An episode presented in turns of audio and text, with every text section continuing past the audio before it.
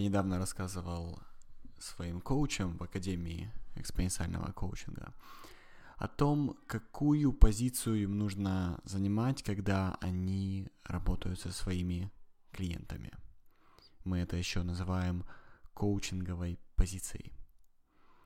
По сути, коучинговая позиция создает своего рода пространство внутри коуча и вокруг него, в котором коуч опирается исключительно на свою собственную мудрость и на чувство глубокой привязанности ко всему живому и, соответственно, к другим людям.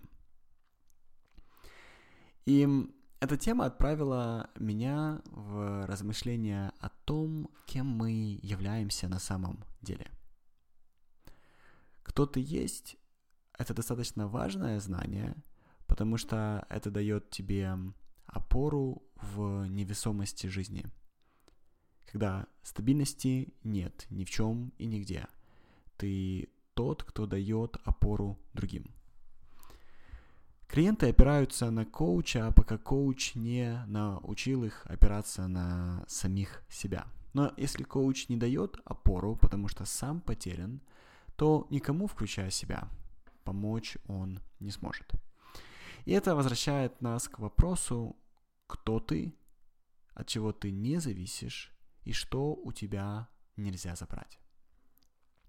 Первая теория, что ты — это твое тело. С самого детства мы приучаемся называть вещи своими. Например, моя рука, мой карандаш, мой зайчик, мои глаза, мое тело. Наше эго учится таким образом себя идентифицировать сначала через то, что принадлежит ему, да, что мое. Когда у ребенка забираешь его игрушку, то он плачет, потому что у эго забрали часть идентификации.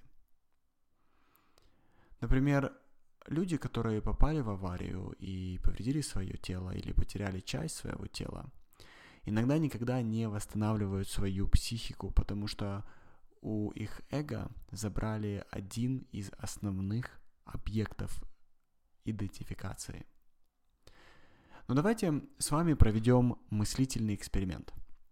Допустим, что вы стали головой профессора Дойля. Да, вспоминаем Беляева и его книгу. Представим, что вашу голову отсоединили по каким-то причинам от э, тела и подключили голову к искусственному жизнеобеспечению. Где теперь вы? В теле, которое отсоединили от вашей головы, или в голове? Или и в теле, и в голове? Где конкретно вы? Если голова выжила, а тело умерло, где вы? Скорее всего, вы скажете, что вы в голове. И это нас подводит к следующей теории, что я — это не мое тело, а на самом деле я — это мой мозг. И давайте здесь снова отправимся в мыслительный эксперимент. Я однажды в длинном перелете из э, Канады в Европу смотрел сериал, который называется «Видоизмененный углерод». В нем сознание и память человека копировали на небольшой прозрачный диск и вставляли в другое тело, когда старое тело умирало. Что если бы вас скопировали на диск и переселили бы в другой мозг и в другое тело? Где теперь вы? Вы в новом теле или остались в старом теле, которое умерло? Опять же, наверное, в новом. То есть теперь получается, что вы не ваше тело и вы не ваш мозг, а вы на самом деле это данные, это мысли из вашего прошлого. Но давайте думать дальше. Допустим, вам перезагруз... вас, вас перезагрузили в новое тело, и вы с удовольствием в нем живете. И все идет прекрасно, вы наслаждаетесь сильным телом. Допустим, а, вы мужчина, и вам попалось молодое, спортивное, натренированное тело, которое может делать абсолютно все. И однажды вы поехали кататься на велосипеде и упали с него, неудачно ударившись головой. Вы открываете глаза, но больше не помните ничего из своего прошлого. Вы не знаете даже, как вас зовут. Вы даже понятия не имеете, что у вас вставлен диск. Вы смотрите на себя, вы видите свои руки, вы смотрите на себя в зеркало, ваше эго начинает снова цепляться за мысли формы и пытаться сформировать картинку того, кем вы являетесь, но вы ничего не помните. Вопрос, кто вы теперь? Вы еще здесь, вы еще есть или вас больше нет? В попытке понять, кто вы, и это нормальная человеческая попытка узнать, кто, кем мы являемся, вы узнаете сначала историю своего тела, и вдруг вы узнаете, что это тело было синтезировано, клонировано и произведено где-то на заводе, и так, в принципе, делают теперь все. То есть вы узнали историю своего тела, откуда оно появилось. Дальше вы узнаете историю своего диска, откуда он взялся и что на нем было записано. Теперь вы знаете, кем до падения было ваше тело и кем до падения был ваш диск. Но так как вы из этого не помните абсолютно ничего, то есть вы просто читаете, читаете как будто историю о ком-то другом. У вас нету никаких чувств, вы ничего не понимаете, вы ничего не можете вспомнить. Но жизнь нужно продолжать. И вы решаете построить свою жизнь с нуля. С чистого листа. Новая глава книги. Вы называете себя новым именем и начинаете строить свою жизнь с чистого листа. И когда вы однажды встречаете своего будущего партнера, любимого человека, то вы ему рассказываете о своей жизни до падения, что вы о ней знаете, и после падения, что вы уже помните о себе. И вы это все рассказываете как одну жизненную линию с разными точками, событиями на ней.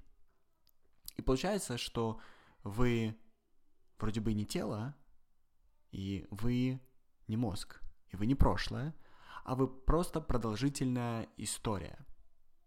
То есть длинная история, на которой есть события. Теперь давайте проведем последний эксперимент. Ваше тело начинает от возраста понемногу сбоить. К вам подходят ребята из лаборатории и спрашивают, что им с вами делать дальше. Несмотря на то, что вашему телу много лет, вы внутри себя чувствуете до сих пор молодыми. Вы понимаете, что умирать на самом деле не готовы, так много еще не опробовано, и предлагаете ученым быстренько найти для вас новое тело и встроить в него ваш старый диск.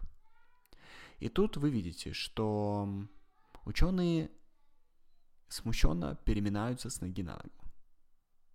Дело в том, говорят они, что когда вы упали с велосипеда 40 лет назад, диск повредился, и его нельзя переставить в новое тело с вашей памятью. Остались какие-то фрагменты, из которых складывается ваш характер, но и это не точно. То есть точно, что что-то от вас отстанется, но никто не, конкретно не знает, что именно. И теперь, говорят ученые, вам нужно решить, либо история ваша закрыта, ваша книга захлопывается, то есть вы умираете на совсем. Либо ученые восстанавливают то, что могут восстановить, и вкладывают в новое тело.